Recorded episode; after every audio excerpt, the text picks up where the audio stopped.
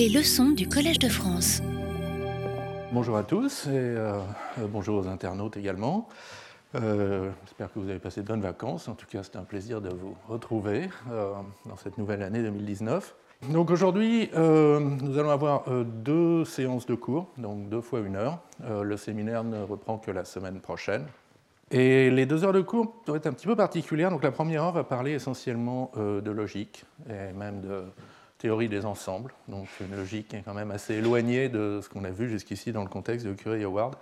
Et la deuxième heure va parler beaucoup de sémantique des langages de programmation, et en particulier de modèles pour les types.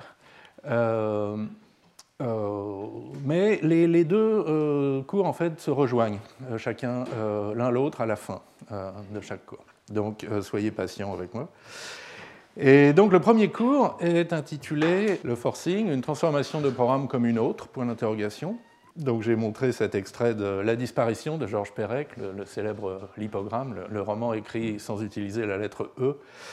Euh, parce qu'en fait, c'est dans ce texte que j'ai vu pour la première fois apparaître le mot forcing, euh, au sens mathématique du terme. Donc c'était euh, il y a longtemps, j'étais encore étudiant en mathématiques. Euh, et, bon, les, autres mots, je comprenais un tout petit peu, grand cardinal, bon, etc. Forcing, j'avais aucune idée de ce que c'était, je m'étais juré de regarder un jour. Et donc, ben, 30 ans plus tard, j'ai, eu l'occasion de regarder un peu ce que c'est, et euh, je vais essayer maintenant de partager ça euh, avec vous dans le début de ce cours. Euh, il faut aussi remarquer que euh, donc, la, technique de forcing a été introduite en, 1963-1964 et euh, Perec écrivait en 1969. Donc lui et ses collègues de l'Oulipo étaient au, courant des mathématiques vraiment contemporaines. Et donc, cette technique de forcing, elle a été inventée pour résoudre, d'une certaine manière, pour étudier l'hypothèse du continu. Donc il faut que je vous rappelle ce que c'est que l'hypothèse du continu. Et pour ça, il faut que je vous rappelle ce que c'est que la notion de cardinal. c'est une généralisation qui est due à Cantor en 1870 de la notion de nombre d'éléments. Euh, donc pour les ensembles finis, on a une notion très claire du nombre d'éléments et il suffit de compter. Et euh, bah, deux ensembles ont le même nombre d'éléments. Si euh, je compte trois éléments dans l'un, je compte trois éléments dans l'autre, donc c'est bon, ils ont le même nombre d'éléments. Et Cantor observait qu'on pouvait généraliser cette, notion aux ensembles infinis en disant simplement que deux ensembles x et y ont le même cardinal, le même nombre entre guillemets d'éléments, si et seulement si il existe une bijection entre x et y, c'est-à-dire une fonction qui euh, associe à chaque élément de x un et un seul élément de y et réciproquement. Et, en fait, ça, ça, permet en fait d'ordonner euh, les, ensembles suivant leurs cardinaux. Donc, comme je l'ai dit, euh, euh, le cardinal de x est égal au cardinal de y s'il y a une bijection entre x et y.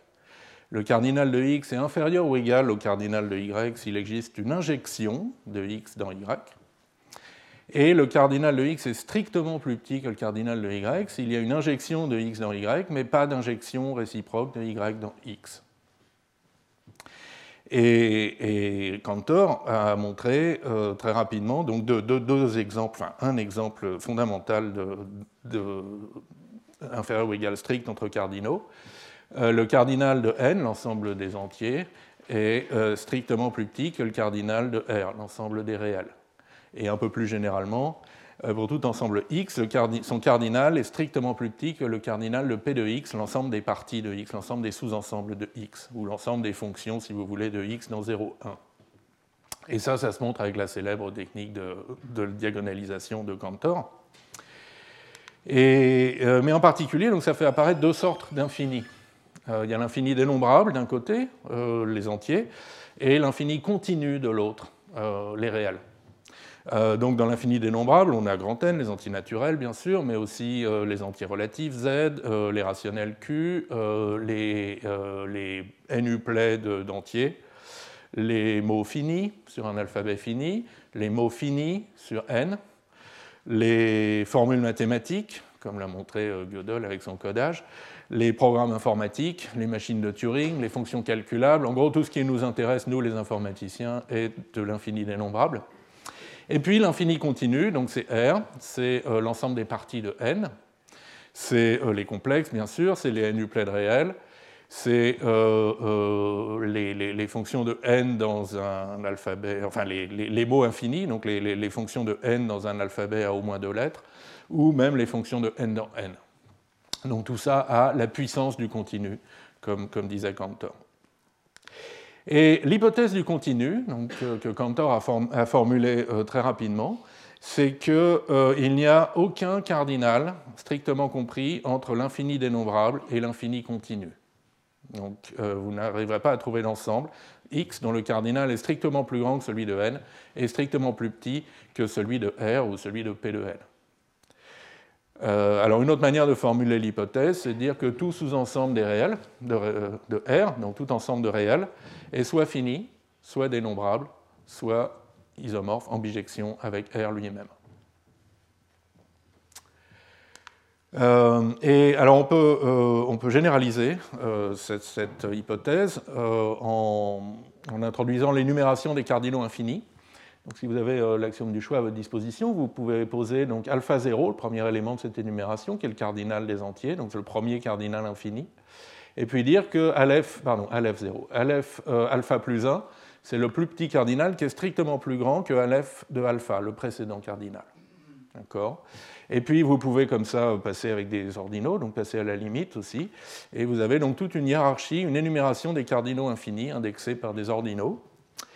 Et ce que dit le théorème de Cantor, c'est que Aleph de alpha plus 1 est euh, inférieur ou égal à 2 euh, puissance Aleph de alpha, c'est-à-dire, euh, ça c'est le cardinal des parties d'un ensemble de, cardinal Aleph de alpha ou des fonctions de Aleph de alpha dans 0, 1. Euh, et l'hypothèse du continu, c'est que Aleph de 1 est égal à 2 puissance Aleph 0, pas juste inférieur ou égal, mais égal. Et l'hypothèse du continu généralisé, c'est que pour, tout ordinal, Aleph de alpha plus 1 est égal, et non pas inférieur ou égal, à 2, de, Aleph de, 2 puissance Aleph de alpha. Et eh bien, cette hypothèse du continu, un grand ça a été un grand problème mathématique. Donc, euh, Cantor l'a énoncé vers 1878 et il a essayé de la démontrer euh, toute sa vie, et sans y arriver, ce qui a dû euh, sans doute contribuer à ses problèmes de santé mentale. Et en 1900, et d'autres essayent aussi, ils n'y arrivent pas. Et en 1900, David Hilbert liste l'hypothèse du continu en premier dans sa liste de 23 grands problèmes ouverts mathématiques pour le XXe siècle. Et rappelez-vous, le, second grand problème, le deuxième grand problème ouvert, c'était la décidabilité de l'arithmétique. Euh, et, puis, pas grand-chose se passe jusqu'à 1938, où Kurt Gödel démontre que l'hypothèse du continu, et même l'hypothèse du continu généralisé, est cohérente avec la théorie des ensembles. Donc Zermelo-Frankel pour l'hypothèse du continu, Zermelo-Frankel avec le choix, ZFC, pour l'hypothèse généralisée. Donc cohérente au sens que vous pouvez supposer qu'elle est vraie et vous ne, tenez pas d'incohérence, vous n'arrivez pas à, démontrer euh, une, proposition, une propriété fausse. Et ça, euh, ça veut dire aussi que euh, bah, du coup, on ne peut pas démontrer dans ZFC la négation de, l'hypothèse du continu. On ne peut pas démontrer qu'elle est fausse et on peut supposer qu'elle est vraie. Et en 1964, euh, Paul Cohen montre euh, euh, exactement la propriété inverse, c'est-à-dire que la négation de l'hypothèse du continu est cohérente avec ZFC. Vous pouvez supposer que l'hypothèse du continu est fausse et vous n'auriez pas de contradiction. Et ça veut dire également que vous ne pouvez pas démontrer l'hypothèse du continu juste à partir des axiomes de la théorie des ensembles. Et c'est pour faire cette démonstration qu'il a développé cette technique de forcing qui a révolutionné la logique. Et il a reçu la médaille Fields en 1966 pour ses travaux. Euh, et, donc ensuite, il y a eu tout un tas d'autres résultats euh, comme ça de, cohérence relative, et en particulier euh, Easton, qui a montré la cohérence d'une généralisation de la négation de l'hypothèse de continu, c'est-à-dire que l'hypothèse du continu, on peut supposer que l'hypothèse du continu est violée pour chaque cardinal, Aleph de alpha, d'accord, et ça reste cohérent. Euh, et donc, cette hypothèse du continu, ou hypothèse du continu généralisé, est indépendante de la théorie des ensembles de Zermelo-Frankel. Au sens où donc, on peut supposer que HC est vrai, la prendre comme axiome, aucune contradiction n'en découle. On peut supposer qu'elle est fausse, prendre sa négation comme axiome, aucune contradiction n'en découle. Et donc, on ne peut démontrer ni l'hypothèse du continu ni sa négation à partir des axiomes de ZF. Et alors, avec les mêmes techniques, à peu près à la même époque, donc, euh, on a montré d'autres propriétés d'indépendance, par exemple l'axiome du choix. On peut le prendre, on peut supposer qu'il est faux. Et ça se démontre en fait en même temps que l'indépendance de l'hypothèse du continu euh, par les mêmes techniques, celles de Gödel et celles de Cohen. Alors, Gödel, je vais essayer d'expliquer un petit peu les grandes lignes de la preuve de Gödel et puis de celle de euh, Cohen. Et donc, les deux preuves s'appuient sur des modèles de la théorie des ensembles. Donc, il faut que j'explique un tout petit peu ce que c'est. Donc, c'est quoi la théorie des ensembles? Ben, C'est un peu comme une, comme une structure algébrique, ou comme la structure des groupes, d'accord? La théorie des ensembles, c'est un symbole euh, euh, appartient à et huit axiomes. Alors, je ne vous les ai pas euh, listés sous forme mathématique, donc ça, c'est leur nom. Par exemple, l'extensionnalité, c'est que si euh, euh, A appartient à X équivaut à A appartient à Y pour tout A, alors X est égal à Y. Et de ce point de vue-là, la structure des groupes, c'est aussi ben, trois symboles, l'unité, le, produit à l'inverse, et trois identités qui sont supposées satisfaire. Et maintenant, on a des groupes particulier. Euh, Z, muni de l'addition et de l'inverse, euh, c'est un groupe. D'accord? Et euh, bah, de la même manière, on pourrait dire que c'est un modèle de la théorie des groupes, si on était un petit peu pédant. Eh bien, de la même manière, un modèle de la théorie des ensembles, c'est juste une collection d'objets, de choses, et un prédicat appartient à qui satisfont les huit axiomes. Alors évidemment, c'est plus difficile de donner des exemples de modèles de la théorie des ensembles. C'est facile de donner des exemples de groupes. Les modèles de la théorie des ensembles, on a tendance à penser que c'est eux-mêmes des ensembles ou que ça vient d'une autre théorie des ensembles. En gros, ça tourne un peu en rond. On a tellement appris à l'école à raisonner dans la théorie des ensembles et non pas dans un modèle particulier de cette théorie qu'on a même du mal à imaginer ce que c'est qu'un modèle de la théorie des ensembles. Mais euh, il en existe, enfin, pardon, on peut, si, la théorie des ensembles est cohérente, il en existe, et on peut en construire, par exemple, avec euh, des approches catégoriques ou avec, euh, en théorie des types de Martin Löf, ou etc.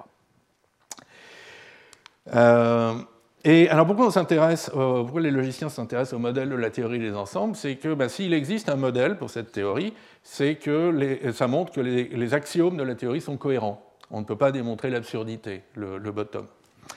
Et, alors, et même la réciproque est vraie, comme, l'a montré euh, Gödel dans son théorème de complétude de 1930. Donc si ZF est cohérent, il admet un modèle. Mais euh, ce qui est intéressant après, c'est d'avoir des modèles qui satisfont non seulement les axiomes, mais aussi une hypothèse supplémentaire H.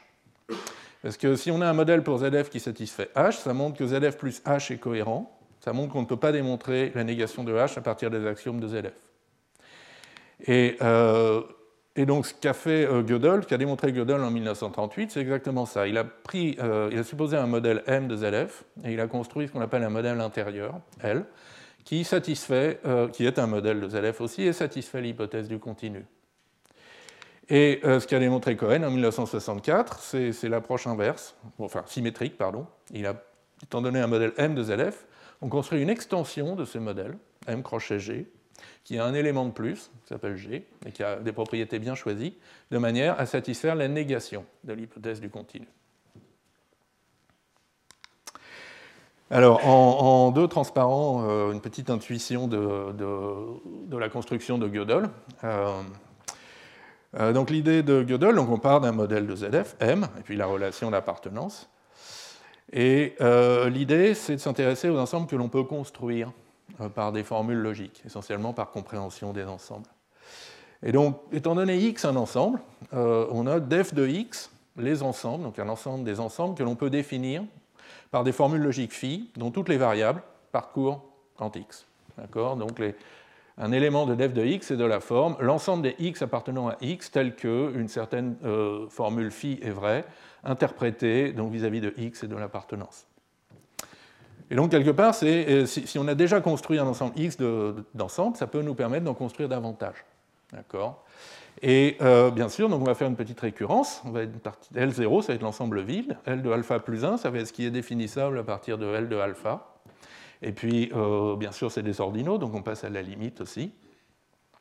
Et du coup, on obtient une hiérarchie d'ensemble L alpha.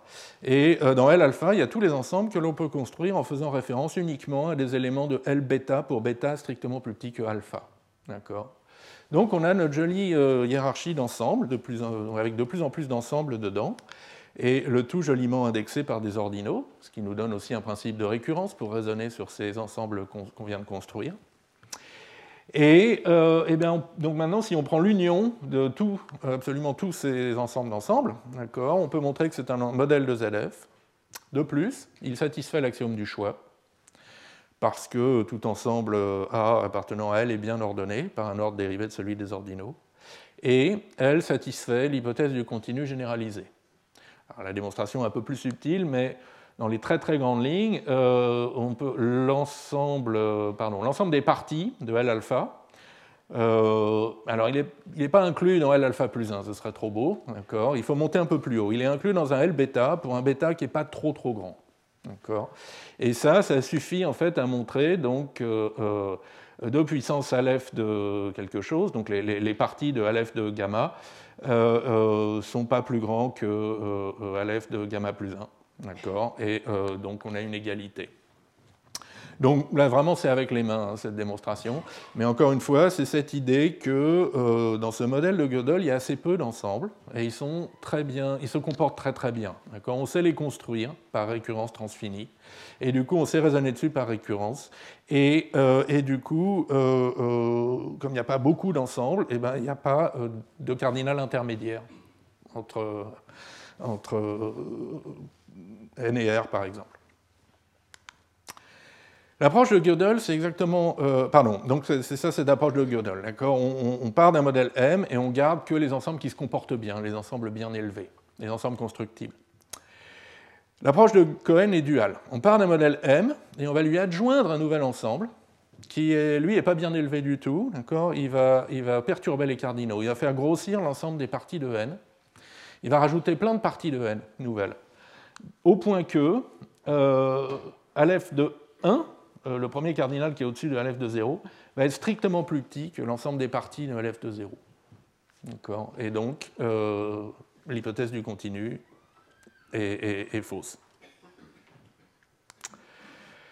Alors, c'est quoi cette idée d'extension d'une structure algébrique? Bon, C'est un concept qui devrait vous être familier si vous avez fait un peu de maths. Euh, par exemple, on part d'un anneau A et puis on lui ajoute un élément qu'on appelle grand X, différent de tous les éléments de A. Alors comme A est un anneau, on doit ajouter aussi euh, x plus, enfin 2x euh, ou moins x ou x fois x, c'est-à-dire x carré, x fois x fois x, c'est-à-dire x cube, et puis toutes leurs combinaisons linéaires. Donc on se retrouve en fait avec A de x, l'anneau des polynômes à coefficient dans A. D'accord? Mais c'est juste le fait, je prends un anneau, j'ajoute un élément et je clôt par les opérations de l'anneau. De même, si vous prenez le corps R, vous lui ajoutez un élément petit i tel que i carré égale moins 1, d'accord euh, bah, Vous ajoutez aussi tous les x plus euh, i, y, et puis euh, en développant, et en bref, vous obtenez les, formules pour l'addition, la multiplication, etc. Et vous obtenez grand C, le corps des complexes. Alors, ça ne marche pas à tous les coups. par exemple, si vous ajoutez au corps R totalement ordonné l'élément i tel que i carré égale moins 1. Dans le corps totalement ordonné R, on a cette propriété que tout carré est supérieur ou égal à 0. Et donc cette propriété, elle est invalidée, elle est contredite par l'élément que vous venez d'ajouter, donc votre extension est incohérente. D'accord? Euh, ben, la démonstration de Cohen, euh, c'est un, petit peu, euh, un petit peu ça, c'est comment partir d'un modèle M de la théorie des ensembles et puis lui ajouter un élément comme le x, l'inconnu des polynômes, qui va nous aider à, invalider l'hypothèse du continu. Donc Cohen part d'un modèle de ZF, et alors on sait, par des travaux antérieurs, qu'on peut supposer que ce modèle est transitif, donc une propriété technique qui aide à faire des ordinaux, bon, pas très important, et qu'il est dénombrable. Donc il y a un nombre dénombrable d'ensembles, d'objets dans, ce modèle. Alors ça peut vous sembler un peu surprenant, parce que s'il n'y a qu'un nombre dénombrable euh, d'ensembles, euh, comment est-ce qu'on va parler d'infini euh, au-delà de, n? Comment on, va faire comment on va parler de R? Comment on va faire une théorie des cardinaux? Mais En fait, ça reste possible. À l'intérieur du modèle, et on peut construire n, on peut construire R, et R est strictement plus grand que n. Simplement, c'est nous, vu de l'extérieur, qui voyons bien que les deux ensembles qui correspondent à n et à r sont tous les deux dénombrables et donc en bijection. Mais la bijection, elle n'existe pas dans le modèle. Le modèle ne la voit pas. C'est un peu comme si, euh, je dans le modèle, il n'y avait que des poissons, enfin des, animaux qui vivent dans l'eau, d'accord, des animaux aquatiques. Et, pour un animal aquatique, la notion de distance n'est pas la même que pour un oiseau, d'accord? Il, y, a des points sur la terre ferme qui ne sont pas accessibles, et puis euh, il y a même des points où le poisson va être obligé de faire un très long détour pour l'atteindre, alors que l'oiseau peut aller en, ligne droite. C'est un peu la même chose, d'accord? Dans ce modèle euh, dénombrable, il y a des cardinaux qui ont l'air beaucoup plus grands que pour nous.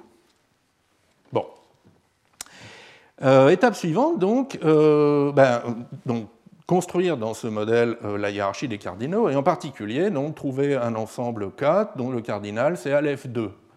D'accord Donc le, deuxième cardinal infini non dénombrable. Maintenant, on ajoute à M un nouvel élément G, G comme générique. Donc G, c'est une fonction de K dans les ensembles, dans les parties de N. Et ce nouvel élément, ben, ça va nous donner euh, M de G. On montre que M de G, muni d'une inclusion bien définie, est un modèle de ZF. On montre que dans M de G, on peut prouver que la fonction G est injective, ce qui est un petit peu surprenant aussi, mais bon, parce que Aleph de 2, c'est quand même un très très grand cardinal, mais mais rappelons-nous qu'en en fait, il est dénombrable. Donc, vu, de l'extérieur, cette fonction n'est pas complètement absurde.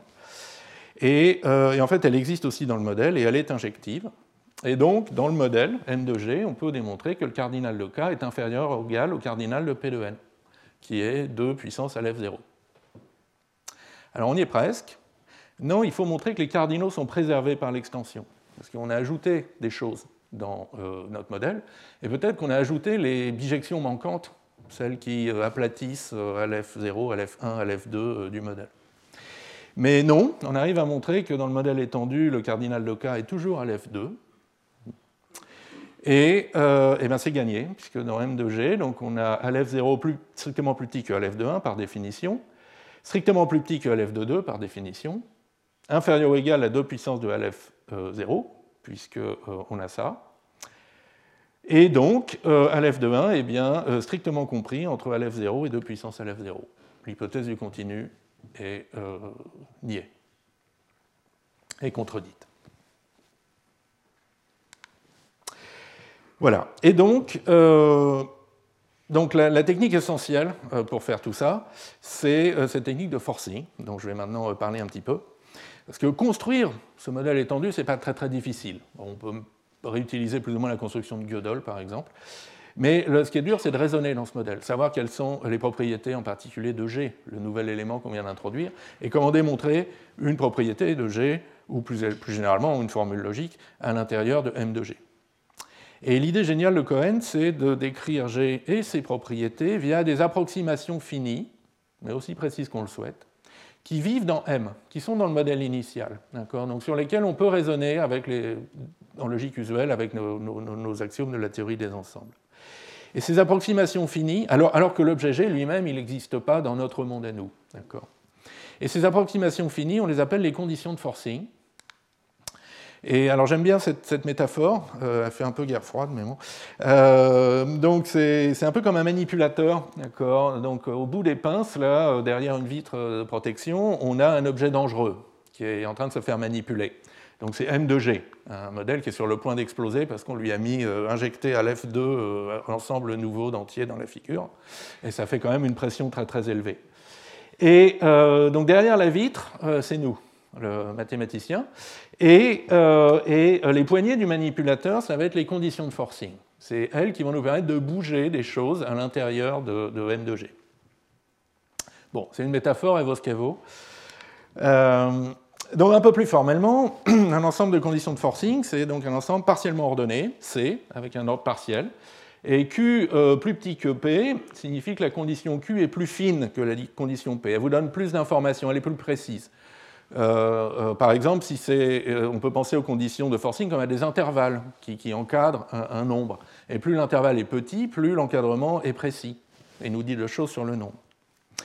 Et donc on peut aussi lire ça comme juste une implication logique. Q implique P. Alors par exemple, supposons qu'on veuille construire un élément générique G qui est juste un ensemble d'entiers. Pas, pas toute une famille d'ensembles d'entiers, mais juste un ensemble d'entiers On va prendre comme condition de forcing des fonctions finies des entiers dans 0, 1. Par exemple, on va dire que 4 est associé à 1, 13 est associé à 0, et les autres entiers, on ne sait pas. Et, et, ça, ça se lit en disant, je sais que 4 est danger, je sais que 13 n'est pas danger, et pour les autres éléments, je ne sais pas. D'accord? Et donc, euh, bah, bien sûr, on va ordonner ces conditions par l'inclusion inverse. Plus, plus, on sait de choses, euh, euh, plus, notre ensemble G est, déterminé de manière précise. En revanche, il ne faut pas changer d'avis. Si on a dit que 4 appartient à l'ensemble dans P, il faut que 4 appartienne à l'ensemble dans Q aussi. Et maintenant arrive le fameux forcing. Donc, étant donné une formule logique A qui parle d'éléments de, M de G, on dit que A est forcé par la condition P, et on écrit donc P force A, e, A. Si, alors si la formule c'est justement n appartient à G bar, donc G bar c'est le petit nom qu'on donne à G. tous les éléments en fait de M de G ont des petits noms euh, qui nous permettent de les désigner, en particulier G, on va l'appeler G bar. Et donc n appartient à G bar, ça c'est une formule logique, qui est forcée par P si et seulement si P de n égale à 1. Maintenant, une conjonction est forcée par P si A et B est forcé par P, si A est forcé par P, B est forcé par P. De même, euh, pour tout x, euh, A de x est forcé par P si euh, A de x est forcé par P pour tout x. Bon, jusqu'ici, c'est trivial. Et ce qui est intéressant, c'est la négation. P force non A, non, P force que A est fausse, si et seulement si, pour tout Q qui raffine P, tout Q plus fine que P, euh, on ne peut pas montrer que Q force A. Donc non seulement P ne doit pas forcer A, mais euh, toutes les conditions plus fines que P ne doivent pas forcer A non plus. Et puis, euh, bah, par négation, on peut définir le il existe et le ou. alors, donc c'est une condition qui est monotone, d'accord? Si P force A, alors tout Q plus petit que P force A aussi. Et le, le grand théorème, qui arrive à, la fin des articles de Cohen, c'est que euh, pour tout P donné, il existe une extension Mg de M, telle que pour toute formule A, A est vrai dans M de G, si et seulement si P force A. Et P force A, c'est une formule qui est dans M, notre modèle d'origine, et sur laquelle on peut raisonner avec les axiomes de la théorie des ensembles usuels. Donc on peut raisonner, ici on peut démontrer des choses en théorie des ensembles qui vont forcer euh, que A est vrai dans le modèle, est satisfaite par le modèle. Ce modèle qu'on ne contrôle pas très bien, mais on arrive quand même à, dire euh, un certain nombre de ses propriétés. Par exemple, rappelez-vous cet ensemble générique d'entiers G. Eh bien, nous allons montrer qu'il contient une infinité de nombres premiers. D'accord? Euh, parce que s'il contenait qu'un nombre fini de nombres premiers, il ne serait pas très générique. Il ressemblerait trop à un ensemble qu'on a déjà. Donc, euh, comment est-ce qu'on montre qu'il a une infinité de nombres premiers? Euh, Donc, il faut montrer cette formule logique. Pour tout m, il existe n, n appartient à g, n supérieur ou égal à m, n premier. Et par le théorème de forcing, donc on suppose qu'on a appliqué le théorème de forcing avec la condition P, qui est l'ensemble vide, la condition initiale. Il faut donc montrer que l'ensemble vide force cette formule. Alors maintenant, euh, on n'a pas le existe, mais on va l'exprimer comme non pour tout non. Et puis on va dérouler la définition du forcing, et on va obtenir ceci. Pour tout m, pour tout p, il faut montrer qu'il existe q qui raffine p, et n, tel que q de n vaut 1, n est supérieur égal à m, et n est premier. Et ça c'est facile, parce que, bon déjà, il y a une infinité de nombres premiers, et euh, la fonction p étant une fonction finie, On peut toujours trouver euh, un nombre euh, n qui n'est pas défini dans P. Et qui va être premier et qui va être plus grand que m. Et du coup, il suffit de prendre euh, Q qui est P plus n devient 1. C'est bien quelque chose qui raffine P. C'est bien quelque chose qui valide Q de n égale 1. Et, et donc, c'est réussi. Donc essentiellement, quelle que soit une approximation finie de G, on peut construire une approximation plus fine qui contient un nombre premier supplémentaire. Et donc, il contient tous les nombres premiers. C'est QFD. Alors, dans la démonstration de Cohen, euh, donc rappelez-vous, il, construit une fonction de K, un ensemble qui a pour cardinal Lf2, dans les parties de N. Et donc là, ben, c'est presque la même chose que d'ajouter un ensemble générique. Là, on en ajoute K. Et donc, on prend comme condition de forcing des fonctions finies de k croix n dans 0, 1, qui sont ordonnées par inclusion inverse. Et donc là encore, on dit que P force n appartient à G de x, si et seulement si P de x et n vaut 1. Euh, et, avec un raisonnement euh, un peu de cette forme-là, on peut montrer que G est injective. D'accord? Donc pour tout x1 x2, si x1 est différent de x2, il existe un monde à partir duquel g de x1 est différent de g de x2. Voilà ce que, en fait, ce que, dit réellement la, preuve. Euh, mais donc dans M de G, G est injective. Et, et c'est ça qui permet de conclure ensuite. Donc maintenant, on va, on va, arrêter de parler de la preuve de Cohen, mais on va continuer à parler de forcing. Et, euh, parce que, euh, donc d'abord, c'est un outil euh, qui, a vraiment révolutionné la, théorie des ensembles. donc à partir des années 60, il y a plein d'autres applications du forcing en, logique, en logique mathématique plus généralement, pas juste en théorie des ensembles. Donc le forcing, c'est une idée à l'origine qui est vraiment liée à la théorie des ensembles et à la logique classique mais elle entre en résonance avec des travaux de Kripke sur ce qu'on appelle les modèles de Kripke, qui sont un moyen de raisonner sur les logiques modales et la logique intuitionniste. Donc on va en, toucher un petit mot. Et puis, ça rentre aussi en résonance avec les travaux sur la logique catégorique. Euh, donc, euh, en particulier Lovir et Tierney, qui, essayent de reformuler la logique en termes de théorie des catégories et euh, de topos. Et en fait, cette construction de forcing a un analogue euh, dans ce domaine des catégories qui s'appelle la construction des faisceaux, la construction des préfaisceaux. Alors je ne vais pas vous parler de préfaisceaux et de faisceaux, parce que je ne connais pas très bien tout ça. Je vais vous parler un tout petit peu de modèle de Kripke pour qu'on voit un peu plus euh, le parallèle avec le forcing de Cohen. Euh, donc l'idée d'un modèle de Kripke, c'est qu'au lieu, de, dire, au lieu de, parler de la validité d'une formule logique dans, un modèle, en fait on a une famille de modèles qui sont indexés par un monde. Donc on note P satisfait, dans le monde P, la formule A est vraie. On peut voir un monde P comme un ensemble de faits élémentaires, donc de, propositions atomiques. Et les mondes sont ordonnés. Alors je fais exprès d'employer les mêmes notations. Hein. Donc le monde Q euh, est accessible à partir du monde P euh, si euh, tous les faits qui sont vrais dans P restent vrais dans Q, mais on peut avoir d'autres faits en plus dans Q. Et donc, dans un modèle de Kripke antitionniste, comment est-ce qu'on définit cette, euh, relation euh, Une formule A est vraie dans le monde P? Donc, si la formule, c'est justement une formule de base, un, énoncé atomique, eh bien, il est vrai dans P si seulement si il appartient à l'ensemble des faits de P. Euh, une conjonction A-B est vraie dans le monde P si A et B sont vrais dans, dans, le monde P. Une disjonction A ou B est vraie dans le monde P si A est vrai dans le monde P ou P dans le monde B, ou B dans le monde P. Euh, pour tout x, c'est vrai si pour tout x euh, c'est vrai. Euh, il existe est vrai s'il existe un x tel que c'est vrai.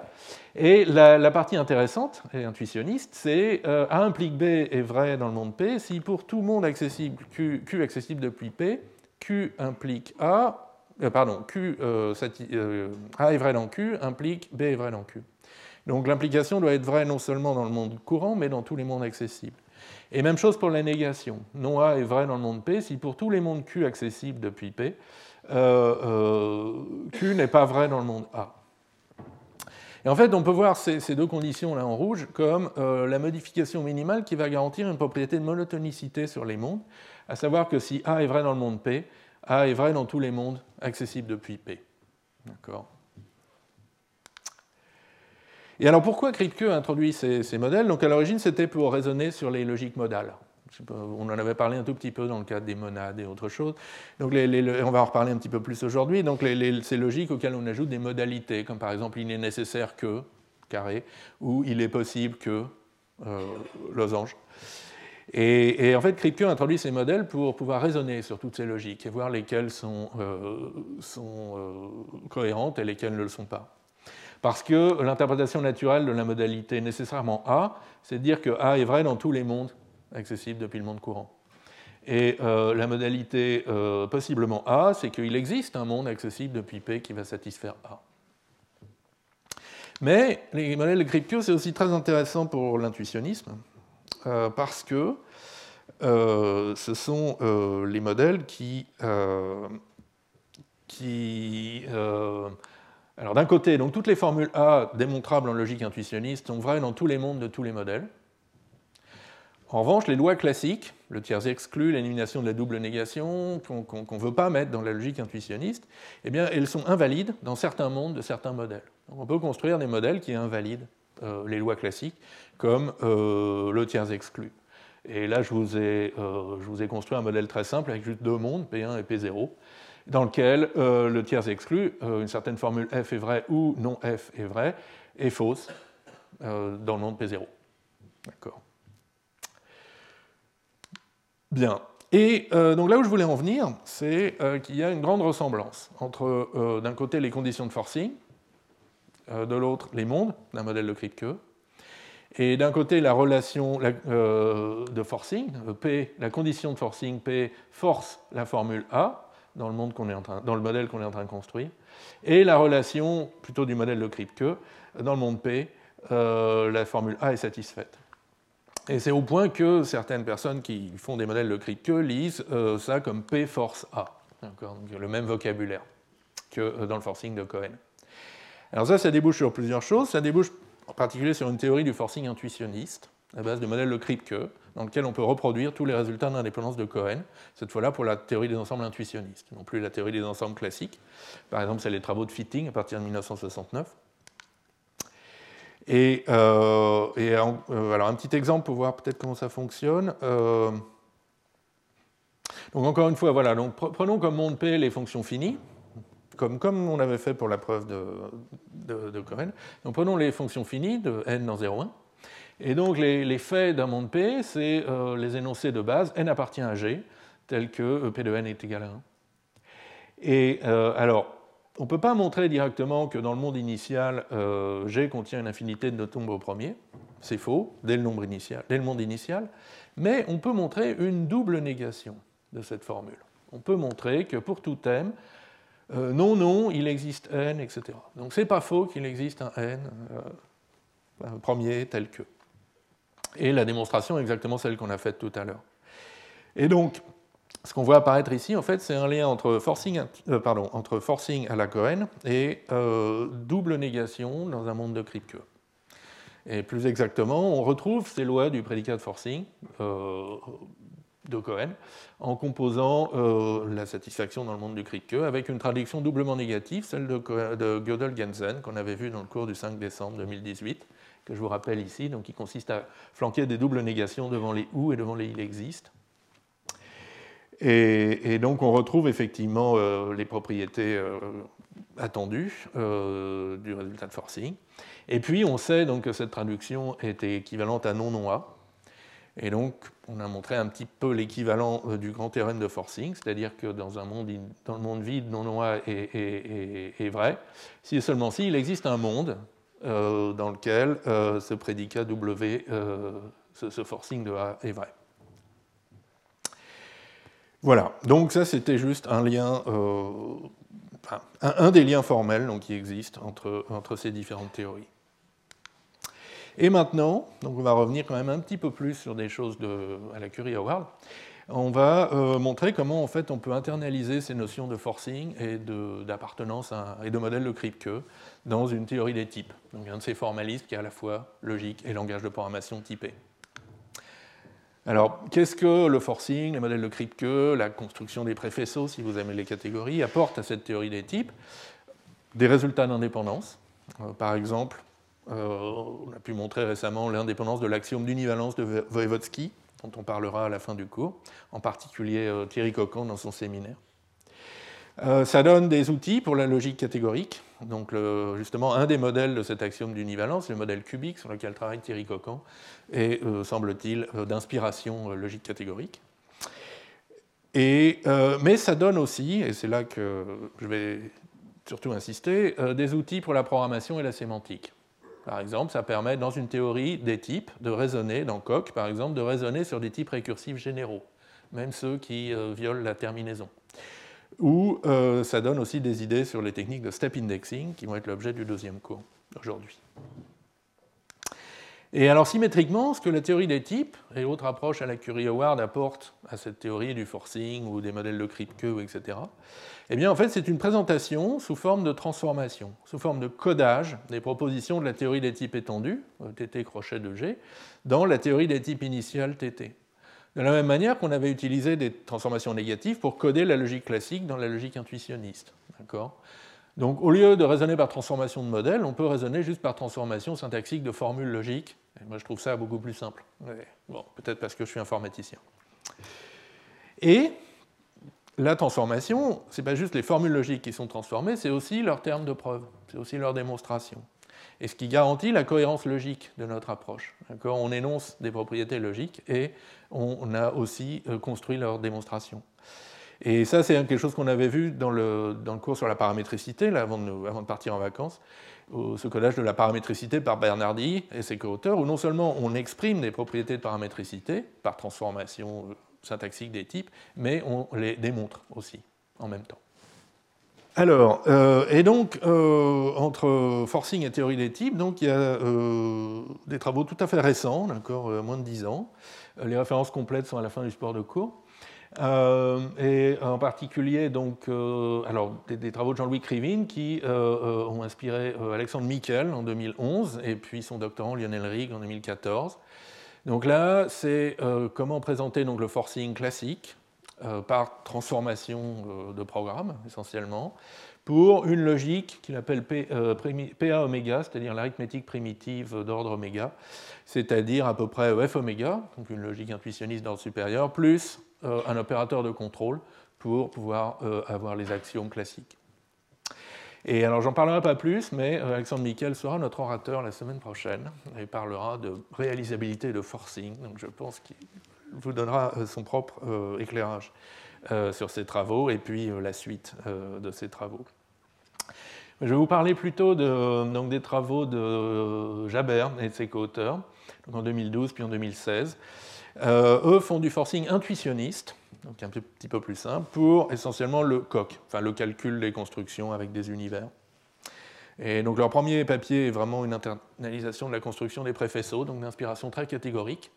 Et leur deuxième papier, en fait, s'éloigne un peu de ça et euh, essentiellement une transformation monadique pour, euh, en appel par nom.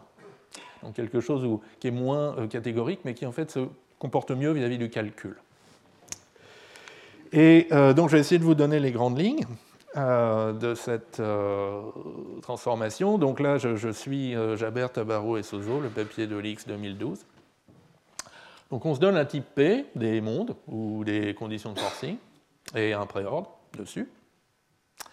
Et à une proposition A, donc on va associer une proposition euh, traduction de A dans P, indexée par un monde P, et qui est similaire à euh, ce que vous écrivez dans un modèle de donc A est vrai dans le monde P. Et à une preuve, petit a, donc qui est un terme de type grand A, on va associer une preuve, euh, traduction de petit a indice P, qui va être de type euh, traduction de grand A indice P pour tout monde EP euh, de type P. D'accord? Donc jusqu'ici c'est assez clair. Et la traduction est complètement guidée, téléguidée par la propriété euh, de l'implication, propriété centrale de l'implication dans les modèles de Kripke. donc dans le monde P, A implique P, B est vrai. si et seulement si, dans tout monde accessible depuis P, euh, A est vrai dans Q implique A, B est vrai dans Q. Et donc si vous réexprimez ça en termes de produits dépendants, rappelez-vous, la flèche, ça se généralise en, pour tout ou en pi. Euh, donc euh, px de point A, point B, c'est-à-dire si, j'ai un x de type A, alors j'ai un b de x. L'interprétation dans le monde P, ça va être que pour tout monde Q inférieur ou égal à P, donc pour tout monde Q de type P de P, P de P étant le type des mondes euh, accessibles euh, depuis P. Donc pour tout monde Q accessible depuis P, et pour tout X de type traduction de A dans Q, j'ai un B de type euh, traduction de B dans Q. J'ai un objet pardon, de type traduction de B. Donc jusqu'ici, c'est très clair. Et, alors on peut faire tourner la manivelle. Mais avant de faire tourner la manivelle, oui, je voulais vous, expliquer ou essayer de vous donner, partager avec vous mon intuition, que tout ça est très monadique. alors c'est une monade un peu spéciale parce que un, type devient pas un type, devient une famille de types indexés par un P. Mais donc essentiellement, si on essaye d'écrire ça un peu sous la forme de la transformation monadique, donc A flèche B, ça va être de la forme T, où T est un opérateur qui caractérise la monade, associé à euh, lambda Q, euh, traduction de A dans Q, flèche traduction de B dans Q. Et donc cet opérateur euh, qui donc, prend une fonction des mondes dans les types et vous rend une fonction des mondes dans les types, on peut la décrire comme ça, donc ça prend un P et ça vous rend le type pour tout Q inférieur ou égal à P, A de Q. D'accord et, et, cette monade, moi j'aime bien la voir comme une monade d'entrée asynchrone, au sens des entrées-sorties, d'accord Mais là on a juste les entrées. Donc le monde P, c'est un journal, c'est une liste des entrées qu'on a déjà reçues. Et euh, les mondes euh, accessibles Q, c'est euh, le journal P auquel on a ajouté 0, une ou plusieurs entrées qu'on a reçues depuis. Alors les, entrées, elles viennent du monde extérieur, d'accord? On ne les contrôle pas. elles peuvent arriver. et donc nous emmener dans un monde Q qui est différent de P, qui est accessible depuis P. Et du coup, tout calcul dans cette monade doit être prêt à recevoir de nouvelles entrées. Et donc, pour ça, tout, calcul est de la forme pour tout monde Q accessible depuis P, blablabla. D'accord Bon, c'est une intuition, elle vaut ce qu'elle vaut. Alors, euh, maintenant, des intuitions qui sont presque justes, mais pas tout à fait. Donc, ce n'est pas, pas exactement la monade d'environnement. Donc la monade d'environnement, ce serait juste P flèche A, on rajoute un monde comme paramètre à tous nos, tous nos types, tous nos calculs. Euh, ce monde étant compris comme un environnement. Parce que euh, dans la monade de forcing, ce monde, cet environnement, il change pendant le calcul. Et euh, il change de manière non déterministe. Ce n'est pas nous qui choisissons les changements, mais monotone. Et alors j'ai prononcé le mot monotone. Donc ce n'est pas non plus la monade d'état monotone qu'on avait vu, je crois, comme exemple. Celle qui, donc si on dit le monde P c'est un état, mémoire, on pourrait dire ah ben je pars d'un monde P et puis je renvoie un résultat A et puis un nouveau monde Q, un nouveau état mémoire Q, excusez-moi, qui euh, euh, a évolué de manière monotone par rapport à P. Euh, alors on peut, on peut, faire des monades d'état monotone comme ça, mais ça n'est pas la monade de forcing, parce que dans cette monade d'état monotone, c'est le calcul A lui, le calcul lui-même qui choisit, qui fait évoluer l'état et qui choisit l'état final alors que euh, ici, euh, il faut que le calcul reste valable d'une certaine manière, quel que soit l'état final. D'accord? Bon, donc assez d'intuition, et revenons au détail de la traduction. Donc rappelez-vous, on a cette, traduction des, types de fonctions dépendantes qui est plus ou moins forcée, plus ou moins obligée, pardon. Et du coup, ça nous oblige plus ou moins à, à définir la traduction des lambda abstractions comme ceci. Je ne vais pas tout vous lire. Hein, et des applications comme cela. Donc appliquer A à B, c'est appliquer A au monde courant et à B. Bon, pourquoi pas? Alors maintenant, les types sont aussi des termes. Donc la traduction des types doit être définie en fonction de la traduction des termes. Et donc ça revient en fait à traduire le type vu comme terme et puis à, le spécialiser sur le monde courant. Donc finalement ça marche. Les univers, ça devient des fonctions constantes. C'est la même, la même univers dans tous les mondes. Et reste le problème des variables. Et alors patatras, c'est là que tout s'effondre parce que euh, une variable peut être utilisée dans un monde Q qui est différent du monde P où elle a été liée, où elle a été introduite. Vous aviez un lambda x qui euh, a, reçu une valeur pour x qui vit dans le monde P. Et puis vous êtes passé dans un autre monde, des entrées sont arrivées, vous êtes maintenant dans le monde Q il faut utiliser x. Et x, il n'a pas le bon type, si j'ose dire. X, il ne vit pas dans le bon monde. Et donc c'est là qu'on ressort l'intuition catégorique, euh, c'est que euh, l'interprétation d'un type, ce n'est pas juste une fonction des mondes dans les types, mais c'est aussi un morphisme, qui étant donné deux mondes, Q et R, euh, avec R plus petit que Q, vous explique comment passer du, type f de Q au type f de R. Donc comment réinterpréter les valeurs, les choses que vous aviez interprétées dans le monde Q pour qu'elle soit maintenant correctement interprétée dans le monde R. D'accord? Et donc on a un joli petit diagramme commutatif comme ça. Et en fait, c'est assez naturel d'avoir ça. Si A est une proposition logique, θ, c'est juste la preuve de la monotonicité du forcing ou de la satisfaction des mondes de Kripke. D'accord? Qu'une proposition A euh, est vraie dans le monde P. Si une proposition A est vraie dans le monde P, elle est vraie dans tous les mondes Q accessibles depuis A. D'accord? C'est exactement euh, θ, là c'est exactement cette implication.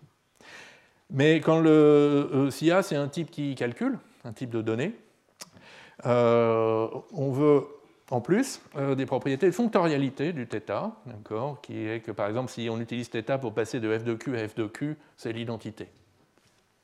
Bon.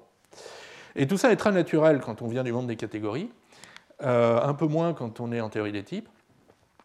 Mais du coup, voilà, donc on arrive à définir la traduction d'un type, maintenant, euh, c'est en fait euh, une paire dépendante compliquée. Donc c'est une paire d'une fonction, des mondes dans les types, d'un morphisme, θ, qui va de f de q dans f de r, et en plus d'une preuve que ce morphisme est fonctoriel. Ouf. Euh, et finalement, la traduction d'une variable, donc x dans le monde P, euh, alors il faut avoir un petit environnement sigma qui nous rappelle que pour chaque variable, quel est son type et quel est son monde dans lequel elle a été liée. Et donc c'est en fait euh, le morphisme appliqué à x qui nous emmène du monde initial dans lequel x a été introduit vers le monde courant P. Bon. Donc à la fin, euh, on y arrive. mais ça pose quand même un certain nombre de problèmes, ce codage, en particulier vis-à-vis -vis de l'égalité en théorie des types. par exemple, si deux types sont convertibles, par bêta et état réduction. Leurs traductions ne le sont généralement pas. Leurs traductions sont vraies. Enfin, pardon, l'égalité de leur traduction est démontrable, mais pas juste par calcul, par bêta état, ce qui pose tout un tas de problèmes avec des types dépendants, etc. Bon. Et euh, d'où la version 2 de la traduction, de, donc Jaber, Lebertovsky, Pedro, Tabarro et Sozo, où en fait ils observent qu'il suffit de changer la traduction des types pi, donc s'éloigner de l'orthodoxie des modèles Kripke par exemple, ou du forcing de Cohen, et faire des choses plus informatiques, des choses en appel par nom, et euh, tout va beaucoup mieux. Donc, qu'est-ce qu'ils appellent C'est quoi leur idée de l'appel par nom? C'est que euh, le monde de l'argument, quand on traduit x de type A, quel paramètre, au lieu de dire bah, je le traduis dans un certain monde Q, ils disent je le traduis dans n'importe quel monde Q qui est accessible depuis P. D'accord? Donc l'argument x, il reste valable d'une certaine manière dans tous les mondes Q plus petits que P. Il n'y a pas lieu de choisir de le mettre dans un monde Q. Et du coup, la traduction des variables par nom, elle est beaucoup plus simple. Il suffit d'appliquer la variable x au monde courant, celui où on a besoin de, l'utiliser, et il n'y a plus besoin de morphisme θ dans tous les sens. Et en plus, au miracle, euh, l'égalité par bêta et état réduction est préservée sous certaines conditions. Voilà, donc ça, c'est un collage qui fonctionne mieux, même s'il s'éloigne en fait des intuitions euh, catégorique ou de Kripke. Et alors maintenant, comment on utilise toutes ces choses-là? Euh, Cette traduction systématique Eh bien, ça permet, de transporter mécaniquement des définitions et des théorèmes de TT, la théorie des types de départ, par exemple Coq, dans son extension TT de G.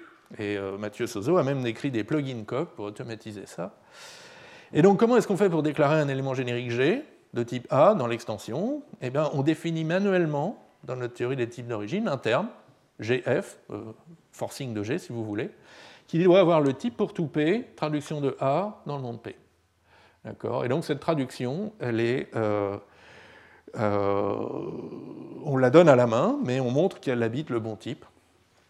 Et par exemple, si on veut construire notre ensemble d'entiers génériques G, des nattes dans propre, on va prendre comme condition de forcing les fonctions finies de nattes dans boule, et on va définir son forcing comme étant euh, dans le monde P, dans un monde Q qui, provient de, qui, est accessible depuis P, euh, et pour un entier n, euh, le, prédicat est vrai si la fonction finie q est vraie en n. D'accord Et, c'est tout, en fait.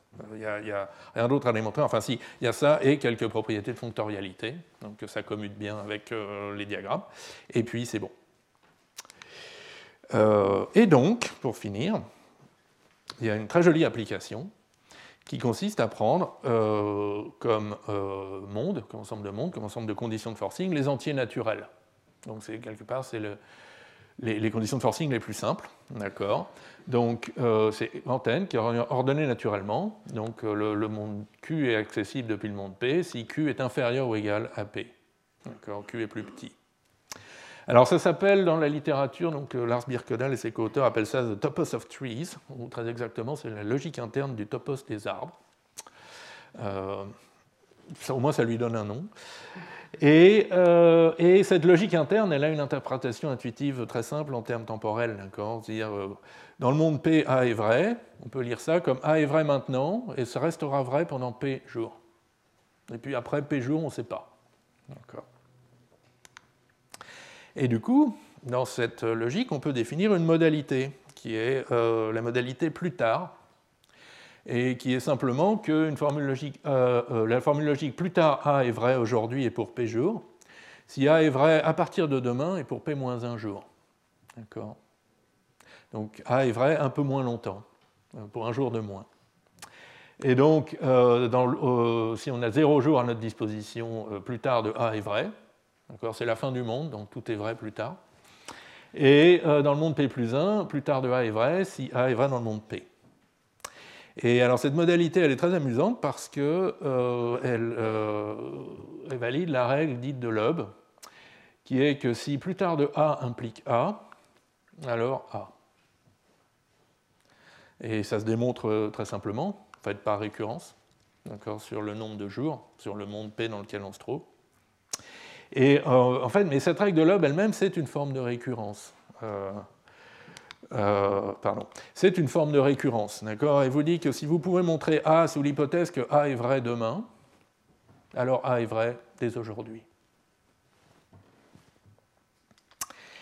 Et, en fait, euh, cette, récurrence de lobe, on peut la généraliser en un opérateur de point fixe.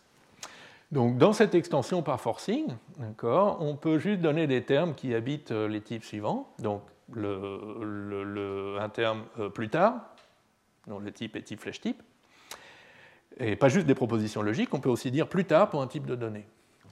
Et euh, du coup, on peut définir un terme fixe, qui est un point fixe, qui, à partir d'une fonction, plus tard de A flèche A, vous renvoie une valeur de type A. Et on peut montrer une équation de point fixe sur ce terme, sur cet opérateur. Donc fixe, d'une certaine manière, c'est le terme de preuve pour la règle de Loeb, mais comme il marche non seulement pour des preuves, mais aussi pour des calculs arbitraires, et il nous donne un opérateur de point fixe avec lequel on peut faire plein de choses.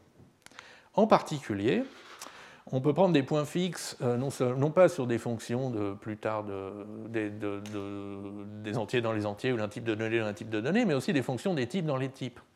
La beauté de la théorie des types où on, euh, mélange un peu tout joyeusement. Euh, et, donc, en, spécialisant fixe, non pas sur un type de données comme NAT ou liste de NAT, mais sur set, une sorte de type, on arrive à construire un, mu, donc un, opérateur de point fixe sur les types qui prend n'importe quelle fonction de 7 dans 7 et vous renvoie un 7, donc un, type pas trop grand, et des opérateurs fold et unfold qui euh, convertissent donc, entre mu f et euh, sa version expansée, donc f de plus tard de mu de f. Et, euh, et, donc en fait ce type mu de f c'est vraiment l'équivalent d'un type récursif camel, donc type t égale c of f de t, d'accord, avec unfold qui est un pattern matching et fold qui est l'application du constructeur. Mais ce qui est euh, assez incroyable ici, c'est qu'on, comme en camel, on ne fait aucune hypothèse sur le constructeur de type f. D'accord? En coq, par exemple, on, a, on, peut faire des choses comme ça, mais il faut que le f soit croissant. Euh, euh, il n'y a que des occurrences strictement positives. dans d'autres théories, il faut que f soit contractif. Ici, on peut prendre des points fixes de n'importe quel type, donc là, on a encore une situation de manipulation d'un objet dangereux. Par exemple, euh, euh, un type récursif T qui est isomorphe à T flèche T, donc qui permet de coder les lambda termes purs et euh, met en danger la terminaison. Donc là, la terminaison est en train d'exploser là derrière la vitre, mais les poignées du manipulateur, c'est les termes qui sont produits par cette traduction de, de Coq dans, dans, ce monde étendu. Et, là, on est encore dans Coq et tout, tout est fiable. Il euh, n'y a, pas de danger d'incohérence. Voilà. Et donc, euh, donc ces types récursifs généraux qu'on obtient par forcing, ça permettent de donner des sémantiques dénotationnelles simples à des langages euh, qui n'ont pas de normalisation forte, qui sont Turing complets. Donc j'ai déjà mentionné le lambda calcul pur, avec un type D isomorphe à D flèche D. Et dans la deuxième heure de cours, on va voir un exemple euh, un peu plus compliqué quand on, fait des, quand on modélise les références mutables, donc la programmation impérative, où là aussi on se retrouve avec des équations de domaine un peu bizarres.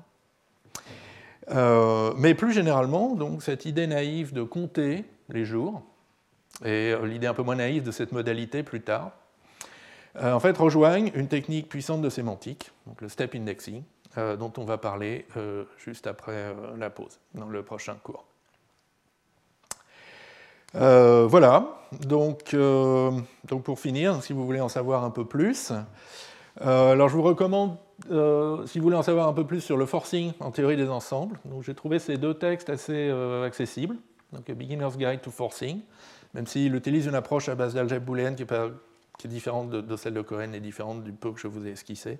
Et il y a aussi ce livre euh, très accessible, je trouve, A Tour Through Mathematical Logic, qui parle justement de logique mathématique contemporaine, en particulier de théorie des ensembles, de manière accessible. Et puis, euh, si c'est euh, pour parler de, plutôt, vous intéresser plutôt au forcing comme traduction des propositions et de preuves, donc ça, c'est les trois articles euh, que j'ai mentionnés. Voilà, je vous remercie. Et donc, on reprend à 11h30. Retrouvez tous les contenus du Collège de France sur www.colège-2-france.fr.